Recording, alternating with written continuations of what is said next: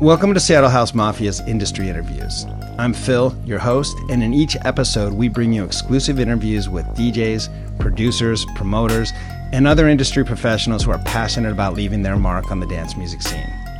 But we don't just talk about their careers. We dive deep into their personal lives, what inspires them, where they face challenges, how they balance their personal and professional obligations, and what their aspirations are for the future.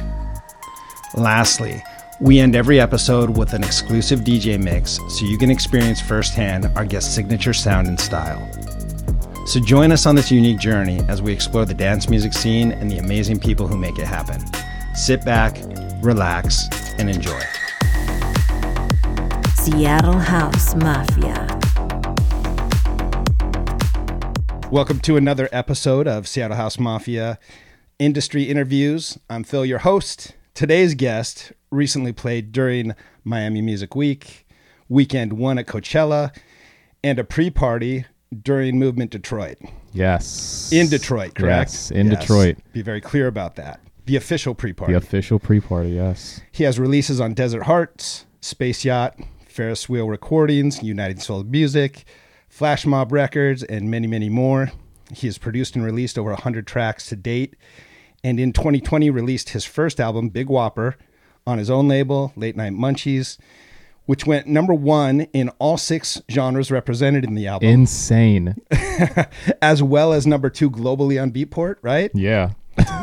He is the owner of Late Night Munchies, Munchies After Dark, and the label manager of Space Yacht. I want to welcome Tony H to the Seattle House In- Mafia studio In the building. in the building. Good to finally meet you, man. How are you? Thanks for coming Good. through. That I released over a hundred tracks. That's what you said. I don't I oh I said that? Actually I remember that. I did say that. I did say true? that. It is true. That's fact. You can fact check that. I believe is- it. It is very true. But I'm good. Happy to be here. And uh, yeah, I guess I've made over 100 tracks. I mean, how long? How what's what's the time span on 100? That's a lot of tracks. That's since what 2013? damn. Yeah, so that's almost 10 yo 10 years co- 10 years coming up. Jesus. But 10 years, that's still 10 tracks a year. I, that's even I mean that's probably more than the- that. That's yeah, am I doing the math right? I mean, the math is correct, but some some years I did more and some years I did less. So, but still, I mean, that's insane to even process that Yeah. I released that much music. yeah. So, well, quick funny story. So, um this is the first time we've officially met. Yes. sort of officially, I met you briefly when Flammable moved to Chop Suey. I think it was either the first or the second Sunday that they had moved up there. Okay. And I was with Sangdo. Sangdo pointed you out and he goes, Hey, that's Tony H. Because we were talking about getting people on the show. This was still a concept, right? And uh, so I walked up to you and I introduced myself. I, and I did this awkward, I did this awkward, like, Hey, we've never really met in real life, but we're friends on Facebook. It's it's great to meet you. I man." Like- remember this now. and you were so nice about it, but I was such a fucking tool. And and I was thinking, I was thinking, God, I, socially, I'm so glad I'm married because I got no game. Even when I'm talking to dudes, like meeting them at the bar, right? So anyway, it was you were cool about it. You're very. I I didn't even leave you an opportunity to not be awkward. So I You just- didn't. I kind of backed away. You left. Yeah, I le- you did. You did the Homer Simpson. I totally You just did. like backed up into the crowd. Just like, all right, bye. I was like, all right. Well, So, that's yeah. that's his friend, so that's cool. Yeah, so we officially met then, but I'm not going to count that. I'm going to say we get a redo, which is This one. I'll, I'll give you the redo. That's where I fair. get to come across as a much cooler, Yes. um, more put Yes. together person. not not as weird. Yeah. No, not as weird. I don't even think I don't even think it was weird even then when you, I met you. I was just like, all right, that, that's what that's what that's what that was. Weird.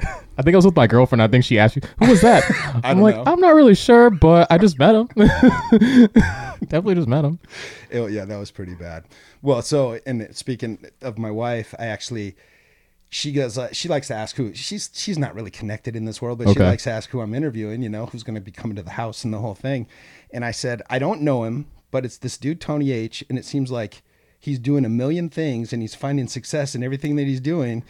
And I said to me, without knowing the guy, he's like a fucking freight train that you either get on or get out of the way. That's facts. That Is that, I mean, is, that is that legit? What's going either on? you right? get on for the ride or get left behind? Yeah, because I just see you everywhere, and uh, like I was trying to figure out the events and the releases and all the stuff that you're doing when I was doing a little background, and there's just so much happening with you. So, I guess talk to me about that a little bit. Like, what's what's what's driving all that?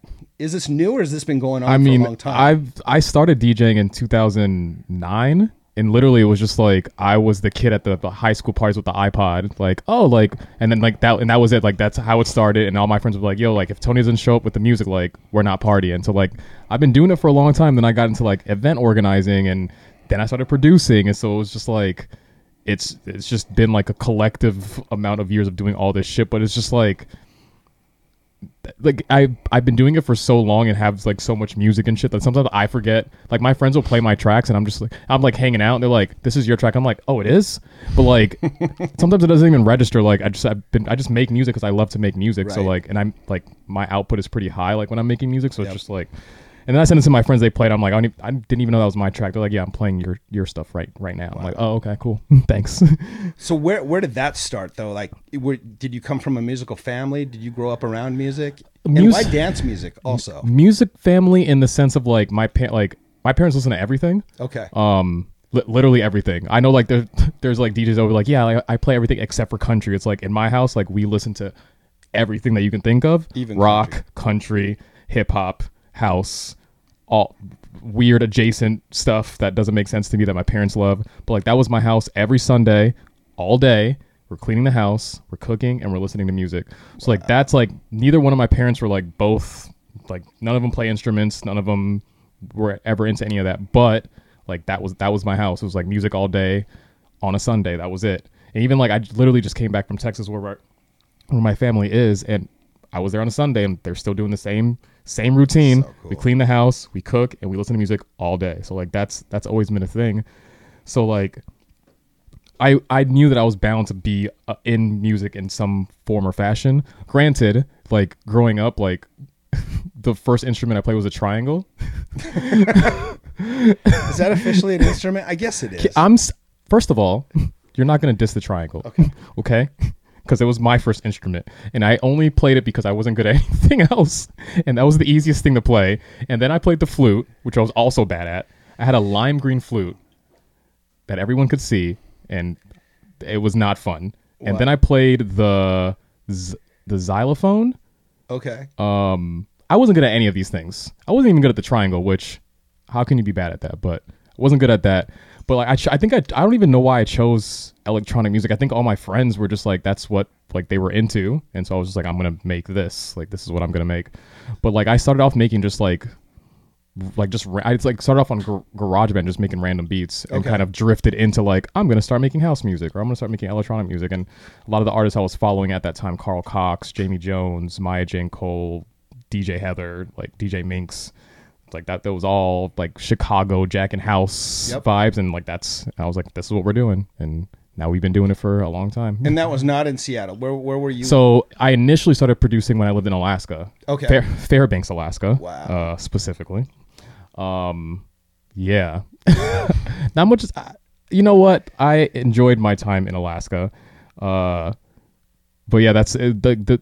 It was hard to start producing that kind of music there because there wasn't a scene for it. right. So I was like one of few that were like into that kind of music and like wanted to throw events, wanted to go to parties like that, but like Alaska didn't really have that at the time. So I, I just I did that and then eventually started the label, which is when I started doing parties and all that out there. Okay. So when did you come to Seattle? I came to Seattle in twenty. Oh no tw- in 2016 it was election year. In 20 I was it was the it was the day that Trump won. Okay, It was the day I landed. Um it that was such a weird day. was was the motivation to leave Alaska and come to Seattle? Was it purely to to push your the next level of music for you? Yeah, it was like the issue I was having in Alaska was no one wanted to book me out of Alaska because it's so expensive to fly out. So it was Mm. like if I'm gonna keep doing this and I want to do it at a in a larger scale, I gotta leave. Like Got that's it. it. And then one of my really good friends, Mind Groove, who's like also a DJ in Seattle, he um he's from here. And so I would come every summer with him and visit and would meet people, the Wesley Holmes and all those Sean Majors, all those guys. And eventually I was like, you know what? Like I got to move here because like the, this this the scene like this is what I need. Like this is the scene I need to be in. So made the move and now I've been here for almost seven years. Very cool. So you had some loose connections Yeah. Because you could have gone to California, Yeah. San Francisco, SoCal, something like that. There's scenes there as well, right? But the, the, see, that's and the thing, like the thing that made this move easy is like I'm I always do that. Even when before I moved to Alaska, I always would like search like who was doing what and like would like cold like kind of cold call message them and be like, hey, like my name's Tony and this is what I do to like introduce myself. So like I that's basically what I did in Seattle, but I got to travel here before and I got to meet all the people and like show face. And so Right. like so by the time I moved here, I already knew like the Viva crew and I knew like the soft option crew and I knew like I so I already knew all these crews by the time I got here. So it's like I wasn't like a stranger to the scene. So they knew who I was, what I was trying to do. So like it helped that I got to meet them before I moved here. But yeah, like the motivation was literally the scene and trying to tr- trying to travel more because like now like then I was like oh I live in Seattle like oh now we can book you here and we can we'll pay for you to come here. I'm like okay well that's nice now now I'm not in Alaska anymore. So I want to dig into something you said. You said cold call, right? Yeah. And and I say I, the reason I want to dig into that is there is, um, and I've noticed this with creatives, music, visual art, whatever it is, Yeah. sculpture. Like you kind of name the the the creative bent, and I think there's there's I don't want to oversimplify it. It seems like there's two different types of people. There's there's and, and there's a there's a spectrum, right? But there's like the people who expect it to come to them and and are mad that it doesn't, you know? And then there's and then there's the odd edge case where they expect it to come to them and it actually does And and, it they get a break. yeah. But that's so rare. It's such a small percentage. And then there's the people and I don't think people understand that there's a whole group of people that will bust their ass to make connections, to meet people, to offer value, Yep. to support Yep. community. There's there's a whole there's there's like levels to elevating yourself in a way that's not arrogant and at the same time you're supporting you're Right. becoming an, a valued member of a community so talk to me about your sort of your philosophy around how you how you entered the seattle scene My- through cold calling My my one of my old bosses had this saying uh, closed mouth don't get fed. And he used to say that all the time when we'd be at work because like people would complain about something. I'm like, well, if you just ask, like you're not gonna know until you ask. So like for me, it was just like I'm gonna reach out to people, and some are gonna answer, some are probably not gonna give me any other time, and that's okay. But like putting my name out there, so it was just like the whole thing was just like I'm gonna just put myself out there and say like, hey, this is what I'm doing. This Yeah. is the goal I have. Like once I get to Seattle, like this is what I'm trying to do, and people were receptive of that. So then I just I I uh, observe as like most people probably do, and would go out and see how people moved and realize like, oh, okay, like I can be like a a core part of the community by like throwing events or helping people get booked or Yep. signing them to the label and like helping push their music. And that and that's what we did. Like we i would meet people. I'm like oh you produce? Send me music. We're gonna put your stuff out. Oh you you play? I'm, I'm throwing a party. I'm booking you. So it was like i became like an integral part of the community by like just being helpful and then also being a person that people could come to and be like oh like i just started doing this. Like how I just started producing. Like what can I do or how can I help? And I'd like I'd give them stuff for free. Like here's some plugins. Here's this. Here's that. Like because a lot of a lot of the times people are are gatekeeping things sure. because they don't want to see their peers win or, or their friend. I, I am the opposite, so I'm like, yo, if I got it, you can have it too. yeah it's it's uh I'm, I'm starting to feel a little bit like a broken record, but it is it's this like abundance versus famine Yep. mentality that really like if you peel it all back, and it's it's people that do look into uh, supporting other i think just people miss miss that idea like they're they're so focused on their own success that they don't understand that they can bolster their own success by helping other people do stuff. And it's you know My my like before my grandma passed, she had this saying. She said, "Everyone can eat, even if I don't like you, you can still eat, just not at my table." So like for me, it's just like yeah, like all my like we can all win, we can all succeed here, and even if I don't agree with what you do or like don't like you that much, like you can still succeed, just over there, not not not with me at this table. Um, but yeah, I don't I don't I don't know like we we can all be rising together as opposed to separately or, or uh, failing alone. I don't know. Like you you have more a, a better chance of winning with people that you want to be around than doing it by yourself. Yep. I don't. It doesn't make sense when people want to gatekeep. Like I just it's like for what? yeah and you seem like the kind of guy who likes to watch other people Yeah, succeed I love it. Yeah. Literally love it. I And- get excited. I would also assume you're the kind of guy that help that helps push you a little bit Yeah. to that, that next level, right? I but because I also understand too. Like I mean, I saw it when I played Coachella. It's like because I got to play. Like then people on my labels and music got listened to because people were curious of like what this late night munchies brand was and so then like my friend was posting about it on like oh like they i saw my like track at this coachella playlist like because like tony played and it's like yeah like that's that's what we want like i win you win and then we can all celebrate together i don't want to celebrate by myself so i like partying with people not by myself For sure. what what was that what was the the clincher to get you into Coachella? uh, they they reached out. I mean, that that, that I, I I will assume it's because of like the music I've been putting out lately and like how well it's been going. But yeah, they they they reached out and it and it. it I, I feel like to this day I still can't believe that I actually played Coachella. Like that seems like so because I I have a f- like really good close friend in Alaska, uh, Grant, who goes like often, and I'm like, bro, I can never, I can't afford to go to that. Like I'm Right. not going, I'm not, I'm not going. And then like then like getting this like call to like play, I'm just like, well now I can go and I'm getting to play. Like like what it like what is what is life? What's happening? So the so was the if we back up a little bit, what it, was that some of the the motivation to start to start late night munchies was that the f- wait which was the first label or that you Late started? Night Munchies was the first one. Okay. So that one I started in 2015. okay Um, and I mean, I started that second label. I, I, I, I to be honest, I don't. None of us know what we're doing ever anyway. But I, st- I started that. I started late night munchies in 2015, and it was like for all genres. And it- primarily, I started it because I had a bunch of friends that had really dope music, but had no idea how to put their music out, or like Right. didn't know like the course of actions to take to be able to put their music out. So one of my friends was just like, "Why, why can't you be that person to like facilitate?" And I was like, "You know what? Great idea." And I had like just actually funny story like i would sometimes sit in my house and get super high and i started this mix series called late night munchies. Okay. Um, and i would like take cartoon graphics and like make them all look like they were all high. But that series did not pop off let me tell you. It did not go well. But I, I i've always had this thing where like if i think of an idea or a name i'll like keep it. Like i'll write it down. So like even though that failed i was like this late night munchies thing like that's like that's a cool like name for something. And then when the label thing came up i'm like that's what we're gonna call it and then four years later i started munchies after dark I can't really tell you why, but I started that other label for other genres of music because I just wanted the separation of like Yeah. techno over there and like all the other stuff on this one. But um, yeah, the motivation behind that was literally just to help my friends. like it. that. That was it. yeah I didn't even like I, I didn't even think it was gonna go as far as it has. And all I was gonna do was like put their music out and kind of just like go about my day. And then it just kind of turned into this whole other thing where I was like, okay, like now we're now we're now we're doing this years later. So cool though.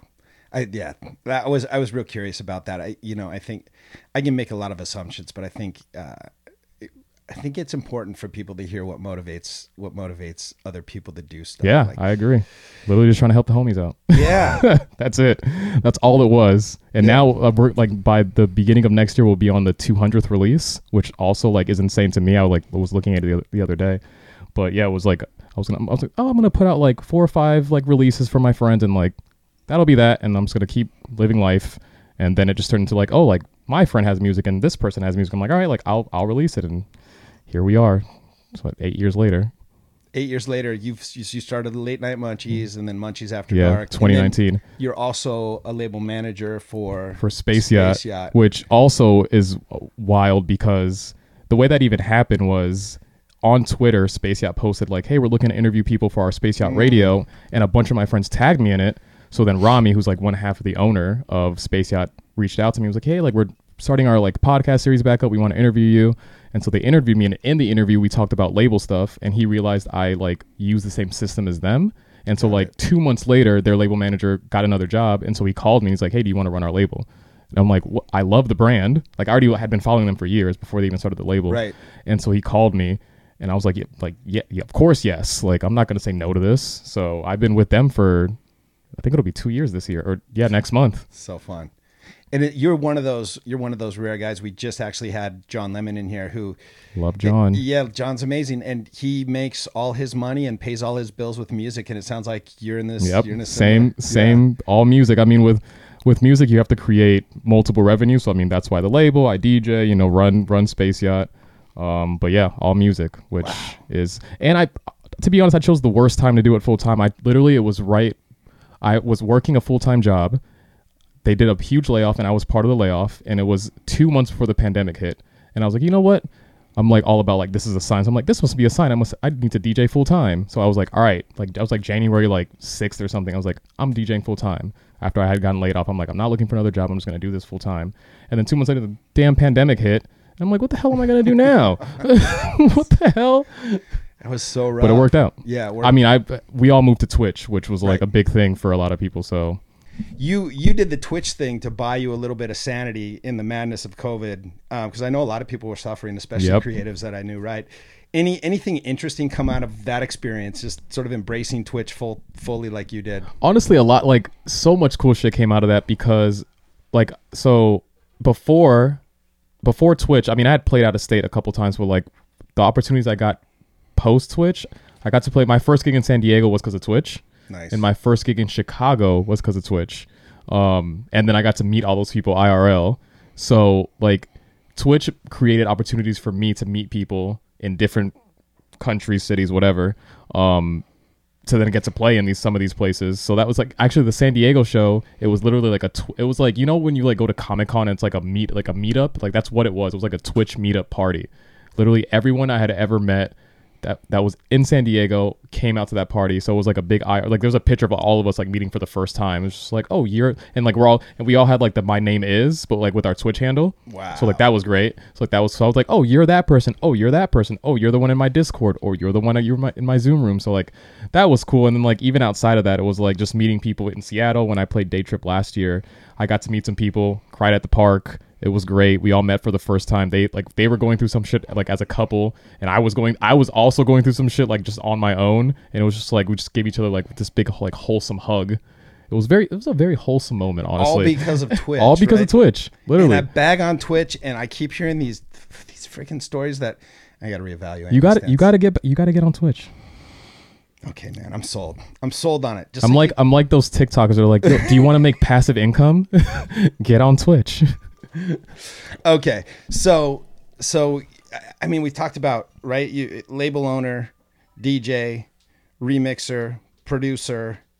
Um, you're actually coordinating events, and your most recent endeavor. I think I saw a DJ Academy. Yeah. Now we're doing a DJ Academy. An event space. black owned DJ Academy. I'm just going to Yeah, emphasize that. nice. Uh, we're doing a DJ Academy event space. Uh, we're working on it. So we're right now we're in the funding process, Okay. funding stage. So you know, getting investors, getting people to to, to donate, fund. Um, you guys can find the don't uh, the the donate link, the go- the GoFundMe link.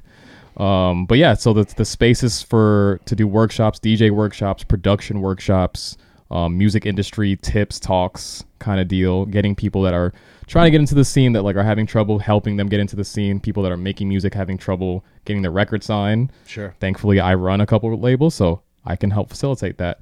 But the big thing is like all inclusive. Everyone's welcome. It's gonna be all ages. So this is like I have friends that have kids that want to like are interested. In, like my, like my younger sister like has a friend that wants to learn to DJ. I'm just like yo like tell them what we're doing. So it's it's safe space. It will be all like all people from the scene that like people know and trust. Um, but like with my ri- rite of passage. Um, but yeah, like that's that's the new project now, and we'll we'll, we'll, we'll it's it's a very stressful process. I would let imagine. me tell you. I would let imagine. me tell you. Yeah, no. I, well, and I just I just think there's there's so much you're doing and so many different people you're working with. And the thing that came to me when I especially when I saw that pop up after seeing you know new release announcements and oh you're in Detroit. here's Tony doing some other shit. Right, then it's Tony doing something else. Like, how do you decide on what projects to take on, who to work with? Like, what what is the criteria for you? Like for this project, it was like I, it like the labels are doing well enough on their own where like I can, I'm able to like give myself the time to like go start another project. Because Okay. I, I feel like because if otherwise like if this was the beginning of late night munchies or munchies after dark i'd be like nah like now's not the time. But i just feel like now's the perfect time because it's something that we need. It's community driven. The labels are doing fine on their own. Like i'm obviously i'm djing and like doing doing my thing on on that end. So it's just like what, what like why not now? And everyone that i talk to they're just like why aren't you already doing this? Yeah. like well because i didn't have the damn time. Right. And now i now i think i do. I like i like to think that i have the Right. I really like to think that I have the time. hey man, they say if you want to get something done, you ask a busy person to do it, right? Um, yeah, Yeah. Here, here, here he is. Yeah. here he is. and and I think the other observation I, I have about guys like you is the way you set things up. There's there's not really you don't you don't give yourself an out. There's no safety No. net, right? So like you go you go. This is all in, baby. Yeah, This is all in. but those are the kind of guys you want to do these projects. Yeah, this is all in. Yeah. Yeah. Main Yeah. main focus is now this, and we're gonna see it all the way through.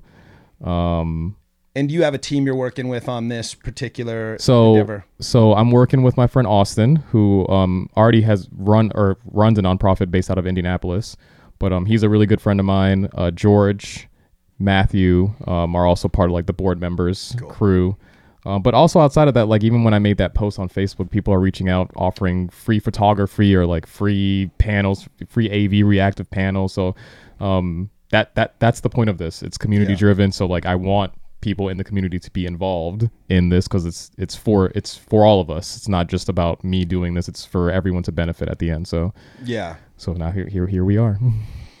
That's super cool. And and I think I think when when something's authentic like that, you it's I- think people underestimate how much people want to help when it feels authentic and when it's something they believe in and when Yep. it's something they can support. I think a lot of times people feel like other people don't want to help when it's a very like sort of selfish center, centrally focused Yep. endeavor, right? But no, I, I I love the vision, man. And when I saw it, I got excited about it. So my gut when I ask myself, it seems like the right move for you guys to, Hell yeah. to do this thing. So I'm pretty I'm Go pretty with your gut. to see what this yeah, see what happens here. Yeah, we're we're we're doing it. It's happening. It's called Super Baseline cool. Beats Academy. Um, and so co- coming coming coming soon. And you're looking you have a GoFundMe, you're Yeah. looking for a potential investment. yeah, looking for possibly. potential investment. Got got the GoFundMe. Um, and we're just gonna and we're and like for people that are like curious, like we're gonna be using the funding for you know we're gonna buy equipment, we're gonna get sound, we're gonna get like soundproof padding, we're gonna get software. You know, debt. Like we're we're getting all the things that we would need to you know be able to do these workshops so that. And the, and the point is also for the, the space to be available if people want to go use it to go listen to their tracks on a on actual speakers as opposed to monitors or a, in your car like whatever. Or if you want to go you know work on music ableton go dj like i get hit up all the time or not all the time but like often from people who are like hey, i want to practice my set before i like have to play this big gig. And i'm like okay Yeah. like come to like normally they come to my house but like now you can use this space where like the newest gear club club ready gear will be there for you to use and you can actually prepare yourself for your set at a club that is going to have the same kind of gear. So so people like and you know people get freaked out. They see they see a v10 and they're just like i've never seen that before. It's Oh, like yeah. well now you can go to this space and you can use a v10 and be get comfortable and now you can play this you know gig in front of people and you'll be fine. So- Yeah, the the the I I think that's the barrier to entry sometimes with some of the premier club gear is pretty it's expensive. We know Right. this. And when it's expensive, like and you get a club gig and you've only played on a controller or maybe you've played Right. on some XDJs, you've never been on a three thousand. Exactly. Like it's a different game. It is really cool to give somebody the opportunity. There's a there's a crew out of um Colorado, actually Mile High DJ. I follow them on Facebook. We kind of, Mm-hmm. but they- they're a DJ store, but they also rent a space for people to do See? exactly that to to go get warmed up. Yeah, because I don't want people to be afraid. Like, I don't want people to like stray away from DJing because like, oh, like I can't afford the gear, so like I can't practice. Like, I so like, and I have friends that like want to like they they want to play out, but they're like, yeah, I've never played on three thousands. I'm like, okay, like we're gonna create this space where like you can come practice now, and then you and then you're gonna be fine when you go play any of these club gigs. So I think that's Yeah. super cool. And so, are you also depending? I, I assume on logistics of the actual space where you guys land, but are you also thinking of renting the space out for events and Yep. things like that? Okay. So that so that then that was like the other thing too. It was like the the biggest thing. I mean, I I just went through this with my girlfriend and her friends. Like everyone wants to throw a birthday party. yeah, But then what's always like the the main problem? It's like we don't have the DJ gear, and we, or we can't find someone with the gear, or we can't find someone with the sound. So like the whole point of also having the space is like, well, you can now rent the space. It will already have gear and sound. All you have to do is find a DJ, but everything's there for you. Which which surprising to me i guess it's like there's not many places that you can just rent that have these things available so i'm just like why can't we also do that i also have friends that do like art showcases that like i would love to do art galleries for them and like have them and then all the gear and sound is already there and everything's already there for them so. And you got walls to hang. and, and we got walls to hang shit. I love it. and then like pri- and then also like a, a, a even more important point to this too is like this is also to represent or represent more minorities women lgbtq in the community in the scene because i mean because it is what it is. They're, they're misrepresented. There's not a lot of them on lineups a lot of the time so this is like a push for that to get to get them out there too that who people that want to play want to produce want to make music Yeah, I was going to ask you a little bit about that, and again, say as much or as little Yeah. as you want about that. But from that perspective, you know, minorities, POC, you know, LGBTQ, do you feel like they're underrepresented in Seattle? And is there just some general thoughts you have on where maybe the Seattle scene could improve? I think they're misrepresented in general. Okay. I wouldn't even pinpoint Seattle because like there are, it, I, and I would imagine this is in every city, state, whatever. Like there are people that are trying to put them on lineups. Like I don't, I don't uh, discredit that, but I think. I mean, you see festival lineups, and it's like, yeah, eighty-five percent were men, and then there's like five women on the lineup, and I'm like, okay, like we can do better. Like Yeah. there's there's too many dope women, LGBTQ people of color that like are out here doing it. Like why aren't like why aren't we part of these lineups? So I don't think it's a, it's a Seattle thing. It I mean it is a problem in Seattle as well as other places. Sure. Um, but yeah, this is just like the the initiative here is like to to sh- to sh- not that we need to prove, but like to show that like hey, like there's all like here are, here's a roster of dope people that you can be Yeah. booking, and here's your opportunity to do that now. So, um, the plan will be to help push those people out into the scene. Also, I'll probably be organizing multiple events, fundraisers for the for the nonprofit, um, and then highlighting these artists on those lineups. So, um, I'm excited. I'm excited. You should be, man. I'm I mean, excited. what I'm hearing is you've you've basically created a, a currency through your labels, Yeah. through your own your own persona and your performances, and now through this space that people are going to begin seeing value in, and that's gonna that's I just have no doubt it's going to positively affect the communities that you're trying to. Yeah, we're trying. right? Thank you. So We're that's trying. super cool. We're out here. Yeah, and we're you're here telling me about it. Which You're telling- yeah. yep. So first time I'm even talking about it. I love it. live. Actually, That's good, man. Hell That's yeah. good. Is it, did you mention? I know we were talking off camera. There was another project that you were also working on, or did I miss? Oh yeah, so it's so this Just one other project. also right? like also one other project, but also like the story for this is crazy. So if you guys aren't familiar, there's a hotel called Citizen M, and I get emails all the time from like random accounts, and I just always assume it's spam, and so I sometimes respond with like some smart ass comment because I know it's spam, so I just like say some random shit.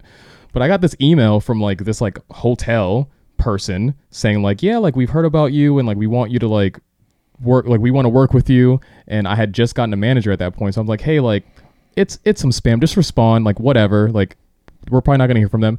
And then like the ceo responded to us and was like no no no like this is real and we want tony to represent. And they were like they were doing this this thing with citizen m it was like five pillars of the business and i'm i'm the party ambassador for citizen m. So um it actually turned out to be a great great partnership. Uh, worked with them uh, last year, and they flew me out to LA. We did like this whole like campaign around me and like what I do. Um, so go st- Citizen M is also lit, by the way. If you've never stayed there, go stay there. I'm gonna have to now. Um, they have a great bar. The rooms are the, every like every and what I love about them like that and that like you asked me earlier like how I pick my people or like like I just knew when I met with them and like was there like it was gonna be a great partnership. It was like I love I used to work at a hostel when I was younger and so it gives me like big like hostel energy in the sense of like people from all over the world stay there. Like you like you feel it. Like they're not like none of those people are backpackers but like it feels that way when you're Right. like at like the atmosphere they've created there. And then every hotel in every city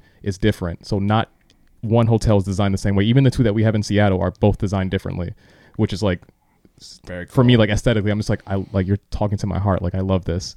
So yeah i worked with them last year. We did a whole campaign and I, i'm their party ambassador And so this is going to be kind of an ongoing. Thing yeah so you. I'm, I'm like still working with them we're like gonna do i'm, I'm gonna dj some events for them eventually um but yeah they, they they sent me like a whole like little like little like care package like recently they're they're just great man. That's great. yeah, that's great. but yeah like but like that's the funny story there is just like i thought it was spam. So i No, was I i, know what wasn't you're even gonna respond. I was gonna i like let the, like my manager like was cc'd in that email. I was just like eh.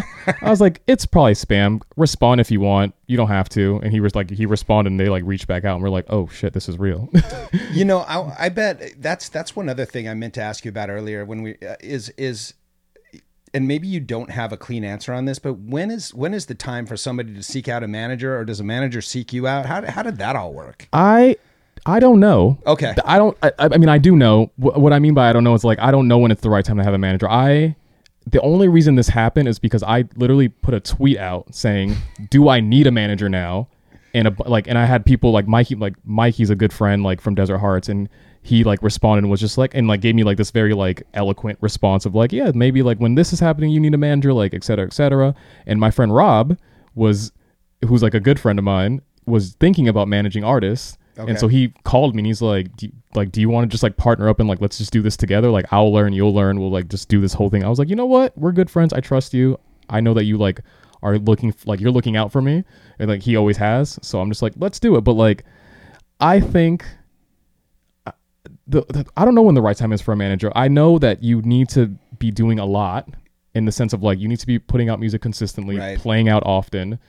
Um, the reason I was thinking about it was because I was getting a lot of bookings and it was hard for me to manage all of the people that were trying to contact me. Right. So it was like it was easier for me to like funnel like, hey, go talk to this one person, as Okay. opposed to like send me an Instagram message or a Facebook message or an email or DM me on like it was like it was too much. And I'm like, all right, y'all are texting me from like 18 different places. I can't keep up. Now here's one email, text that person. Um, so I think the right time, I think the right time is when you think it's the right time, or when you think that you should be doing more outside of what you were already doing for yourself. So I just felt like, okay, like I've done all the Seattle things. I want to play out more. I should probably have someone re- representing me to like facilitate this situation. Um, so managers, you get you you get yourself like you can you can handle that. Agents are what you're waiting for people to they re- they reach out to you. Ah, okay. So like that's that would probably be the next step for me is like now having an agent who's like Got it. part of some bigger company and like now facilitating for me i- in, in an even bigger scale. But yeah, manager, I mean, you can you can I mean you can get one whenever you yeah. want. So they're an extension of Tony H, Yeah. manager, and an agent is almost like they would be reach out to you. They kind of choose you for their Yeah. team. You decide if you Yep. guys are going to have a symbiotic relationship. Yep. Then they're probably like booking you into big festivals. Yep. And okay, got it. So that's that's the next look now. But you know what's what's crazy is like I mean, obviously having an agent would be fantastic. I mean, any I mean, who wouldn't want that? But I've been able to play a lot of things without without it so far. So I'm just Yeah. like, do do we need do we need that quite yet? Probably not. So we we're and you're good. giving a portion of the pie to them, right? right. Right. So I'm like, we're good for now. Yeah. We're good for now. Wow, that's very cool. No, I appreciate you answering that.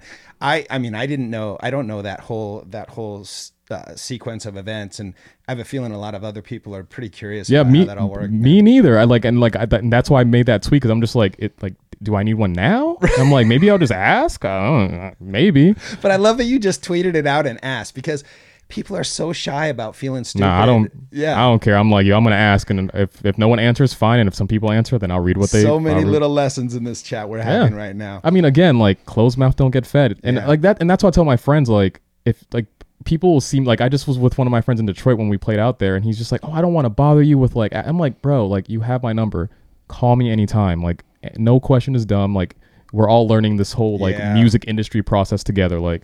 I may know something that you don't know, and you may know something that I don't know, and I'm, I may ask you because I think you know it. So, I don't, I don't know. I was just like, you know, what? I'm gonna tweet this today, and we'll see what happens. And literally, like that same day, Rob called me. He's like, I'll like let's let's partner up. So I had a manager within like six hours. Okay. so, it was cool. great. It was great. No, I love it. I love the proactivity, right? And I saw my peers too. Like I have like other friends that like had managers, and I'm like just like okay, like I see that like you're you're hot and popping now, so like probably was a good time for you to have a manager. Yeah. I'm like I feel that way about myself, so I probably should have one, but let's make sure that I actually need it because like maybe I maybe I didn't need it, but Yeah. actually it has been has been great working with Rob. So No, that's cool. Nice work, Rob. yeah, Sounds like a yeah, good job. Rob. good job, Rob. Well, so so out of all these different projects, out of all these different things that you're doing, all the different pies you got your hands in, which is your favorite child right now? And and kind of maybe for the foreseeable future. Uh, I mean, late night, late late night munchies is is, is my that's that's my baby because that's the first big project I started, and I have this thing where I have to do something to like make it legit. So for late night munchies and for munchies after dark, I got tattoos to make it real. Nice. Now, my parents didn't love that idea. my parents didn't love the idea that I even got tattoos to begin with. So telling them I got two tattoos about a label that I'm trying to start with no funding behind it was a great conversation with them. I'm like, no, it's gonna be great. It's gonna be for my friends. I got this to make sure it's real. They're like, all right, Anthony. when when my mom says my full name, I'm just like, all right, you don't love this idea at all. Um, but you know, now we're late night munchies is eight years old, and munchies after dark is four years old. So we're actually doing a late night munchies eight year anniversary party with Decked Out, Shameless. Shout Hell out to yeah. shout out to Daniel and Holly and Shameless crew uh, in August. They, So throw, they throw good parties. I right? love Yeah. their parties Yeah. so much, and I love day parties, Yeah. and that's what they do a lot in the summertime. I love it. So you you'll you'll see me on the deck a lot. We'll, Seattle House Mafia will be there, man. All right, we, we I'll, that. I'll see you guys out there. So, because of that answer, late night munchies being your baby, I'm gonna quiz you as a label owner. Okay, here we go. This is where I put you on the spot. All right, bit. let me not fuck this Um, up. So I, I think the first question, I'll, bu- I'll build it up to a pinnacle, but I think the first question for you would be, you know, out of all the different genres under that umbrella of dance music, elect EDM, Yeah, electronic, yeah. whatever we call it, right? I call it dance music because I'm old, but what would be your your genre of choice if you if you had to kind of pick one? Probably to everyone's surprise, do I do love tech house. a lot. Eh, mm, I do love tech house, but I love drum and bass a lot more. Um, shout out to my shout out to Mind Groove. Honestly, I hated drum and bass a lot, like a lot. Like you know the way when DJs are like, I don't play country, and like they they mean that. Like Yeah. I hated drum and bass that much. Where I was like, I don't want to hear it. Don't show it to me. I don't care. Um, but Chris Chris loves drum and bass. Mind Groove loves drum and bass, and he took me to a show when we were visiting Seattle one of the years at Foundation. It was a Camo and Krooked, and I stupidly assumed that drum and bass just was one kind of sound, and there was which why would I even think that when there's house and there's deep house and it's like why? Anyway, I just thought drum and bass sounded the same to me all the time. So I'm like, I don't want to, I don't want to hear this. And he took me to the show, and it was amazing. And I felt, and they played like a liquid drum and bass set, which that, like that's like my favorite. Me too. And so I was in. That was it. That's all I needed. That's all I needed. And so dr- drum. I mean, for those that like have seen me play drum and bass, I've done a couple shows. One with People's Music, APOG last year, and uh, High Octane Nocturnal Syndicates Party at High Dive. Um, but I, I love me some drum and bass. So I really do. I'm very surprised by that answer, but I dig I it. really love drum and bass. I, I've tripped into it again too, man. I love it too. Yeah. So I, I understand. There's something about it. You give me yeah, give me a from it. solid liquid drum and bass set. I know. I know. I'm losing it. yeah. Roni Size, LTJ Bukem, like I think I think you said Andy C. Oh, one Andy that- C. Yeah, yeah. Also, shout out to Mind Groove because he shoved like force fed that one to me. He's just like, you're, you're gonna listen to Andy C. And I'm like, Yep. yes, sir, got you, yes, sir. But it was worth it. But it was worth it because I love Andy C. So, so shout shout out Mind Groove. Nice job. So next next quiz question. If there were an artist that you'd want to collaborate with, work with, have on your label, do something with, remix, whatever, um, who would that be today?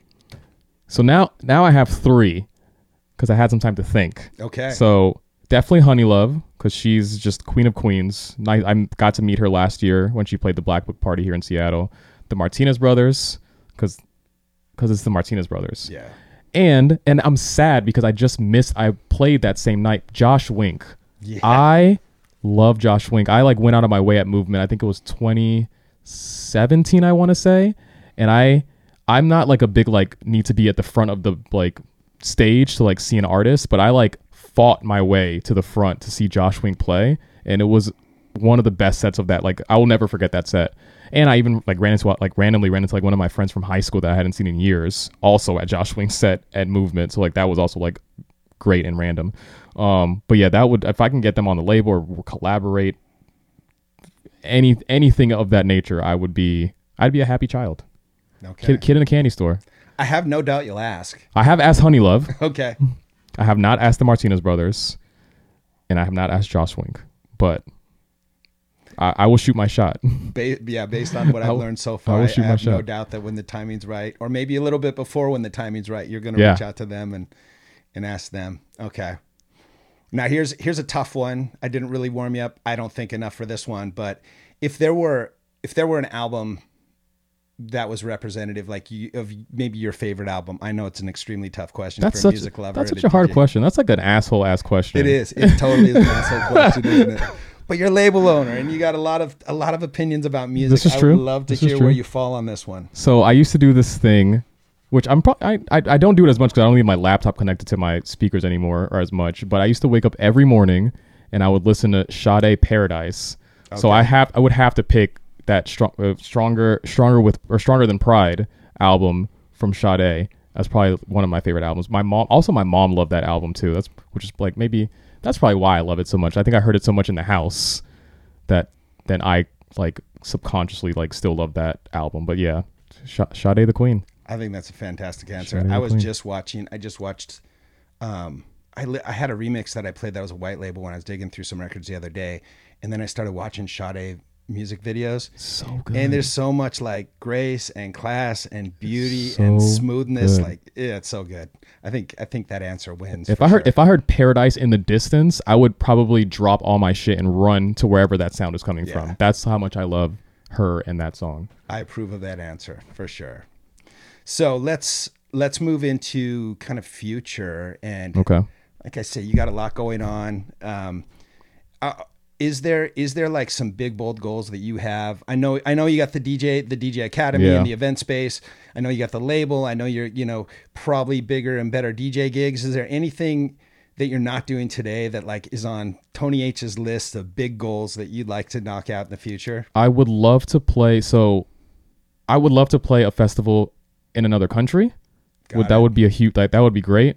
Um, I would love to play a festival in my home. I'm so I'm originally from Panama, so I Ah, would okay. I would love to play a festival in Panama. That would be great. Um, last year I went with actually I went with John Lee. Um, last year to this festival called Ocaso in Costa Rica, That looks so and it dope. was one of the best times I've ever had in a festival. Bunch of friends. I mean, obviously getting to speak Spanish and like being in that kind of environment for me was was great. Um, I also was ended up being the translator for like the entire house because they all none of these none of them speak Spanish. so now I'm going to all the things that they want to go to just to tra- translate for them. But like, but it was it was such a great time. Um, but yeah, getting to play a festival in like in Ibiza or Panama, Costa Rica, you know, Central South America, that Oh, yeah. like that that would that would be like that's like the next like bucket list.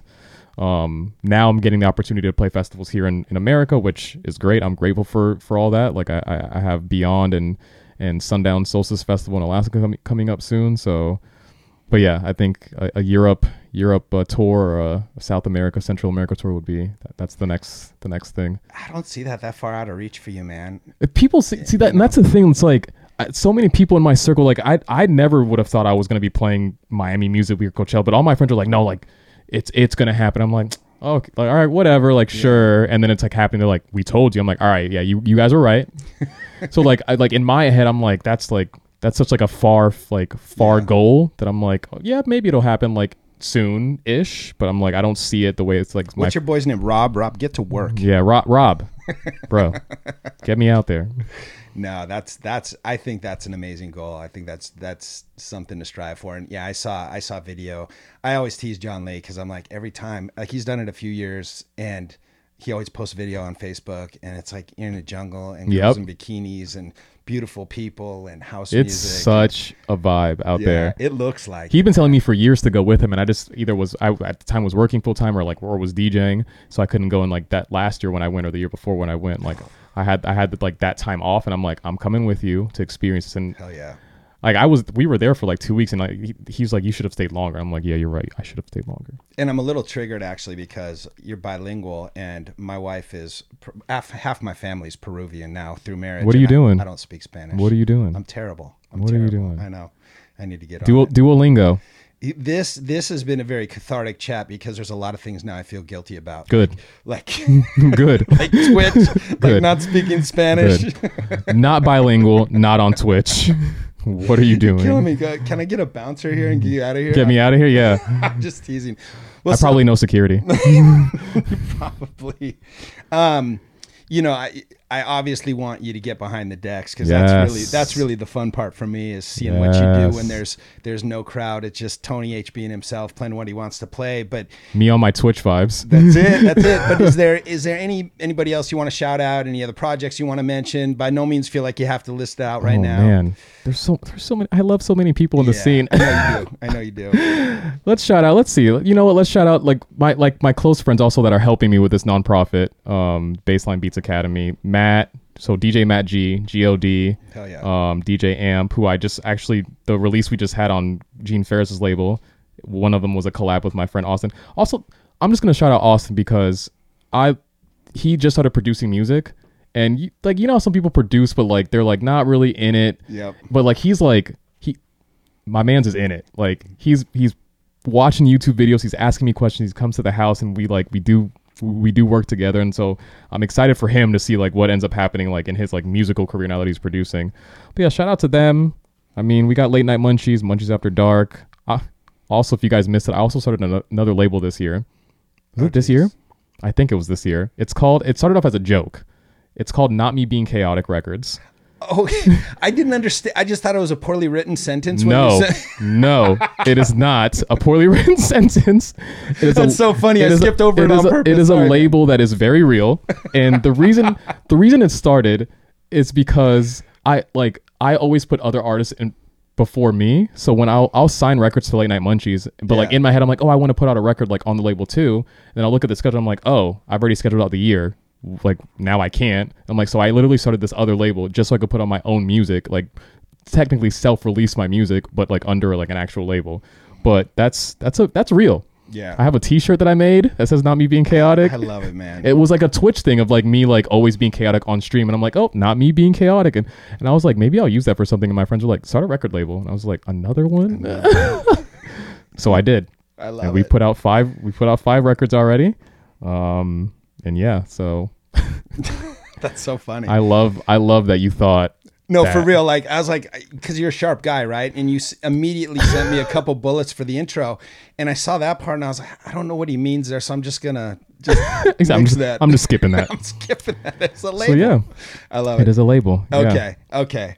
So any you know, and by no means everybody comes here with a different plan or no plan at all. Yeah. The mix they're gonna play. Anything you want to say about about what you're gonna do on the decks? I have no fucking clue. I love it. I love that as no- just as much I have, as I yeah. have no idea. I, and I never do. Like people ask me all the time. Like when I even when I played like Coachella, they're like, "Did you plan your set?" I'm like, "Nope." I literally made one post before Coachella because it, so I if if if no one knows, I do a stream on Sundays called Sunday Funk Day, and so because I was playing on Sunday at Coachella, I made a post like I was like, "Oh, should I start my sh- my set with like some like funky house stuff?" Mm-hmm. Because initially we thought they were gonna stream that set, so I was like, it. so the people that couldn't be there, I was like, I'll give you guys like some Sunday Funk Day vibes like while you're watching, and then I'll get into like my set. So like the first like 45 minutes of my Coachella set was like all funky house to like you know pay whatever Yeah. to to for people to know that like Sunday Funk Day vibes. But yeah, I don't I don't I don't plan my like I I what I and not to say that I did it in the like when I first started DJing because I did. Sure. Um, but I like I've been doing it for so long now that I just I don't I don't I just like when I play when I'm playing a room I'm just like I feel the room out and I just go with my gut again and just play Yeah. whatever. And when I play intimate things like this, I just I I play all the things that like I don't get to play when I'm like playing a club Yeah. gig. So So it is the vibe and reading the room and and when when you are out live, like it, it's it's not so much you you have maybe have a rough rough idea of what you're gonna play when you play out. I don't have a rough idea, but when I'm like looking, like reading the crowd, I like I know what kind of like I know what song I'm gonna start with. Got like so in my like in my head, I'm already like, oh, I'm gonna play this like I'm gonna play this one song because like sometimes you get get a crowd and they're like they love like the hip hop R and B like house remixes and I'm like okay like I'm gonna start with this like one song that like I love that I know like they're probably gonna like. I've been playing this like Miguel Sure Thing remix and like all, like which. I annoy myself because I'll like I play a song so much and like and maybe I'm, I'm I'm gonna blame my friends. Actually, I'm not gonna take the blame on this because they always get the video of me playing that one song that I always play. And so when I go to my Instagram stories to repost things, I'm like, oh, I have ten videos of me playing that one song again. I'm like, you guys know I played an hour, right? Like, Yeah. you guys didn't get any other video of any other song I played. So I've been playing this Miguel Sure thing, and every video that I post or we get po- tagged in is me playing this damn song. But like, that's that's kind of my like thought process. I, I get like I o- always show up early to like wherever I'm gonna play and I kind of just like see how the crowd's reacting to the current DJ and kind of just go off. And I'm like, okay, they love like some minimal vibes. They love deep house. Like, let's start there. And like, because I always will build my way back up to like what I like to play, but I always start where the DJ kind of leaves me Yeah. and kind of go from there. So, but I get that reading the room thing from like my open format days when my friends Sure. like just taught me to play on vinyl and stuff. I'm just like, oh, you guys don't like this? Quick switch, quick transition, get out of this. They don't like this. So, you know, Nice. just- that's- well, that's- I'm, that's I'm now I'm curious what song you're gonna start with, but I, I do want to thank you for coming in. Yeah, thanks for having me. Time with us. Hell This yeah. been- this has been awesome, and it's great to meet you. Likewise. This will not be the last time. I'm sure that It, we, uh, it wasn't as weird as the first time at Flam. That was on me. this was this was much more natural. I freaked out. You and your girlfriend. It's embarrassing. She's like, "Who was that?" I'm like, well, "I don't really know." All right, I'm gonna quit jabbing so and get you behind the All right. decks and let you go out In the mix. But thanks, Hell yeah. man. Thanks for coming. Hell yeah. So good to meet you. And uh, They had good tequila too. yeah, we always got By good the way, tequila. hell yeah. Yeah, if you got a drink on your rider, you know, we'll take care they, of you. they got you. I, I, I can confirm.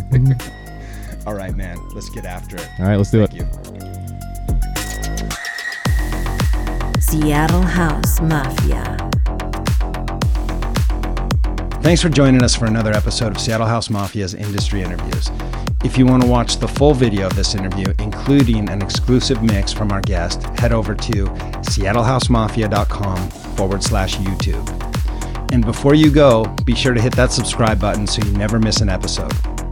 For all things Seattle House Mafia, including our upcoming shows, latest mixes, gear reviews, and more, you can visit seattlehousemafia.com.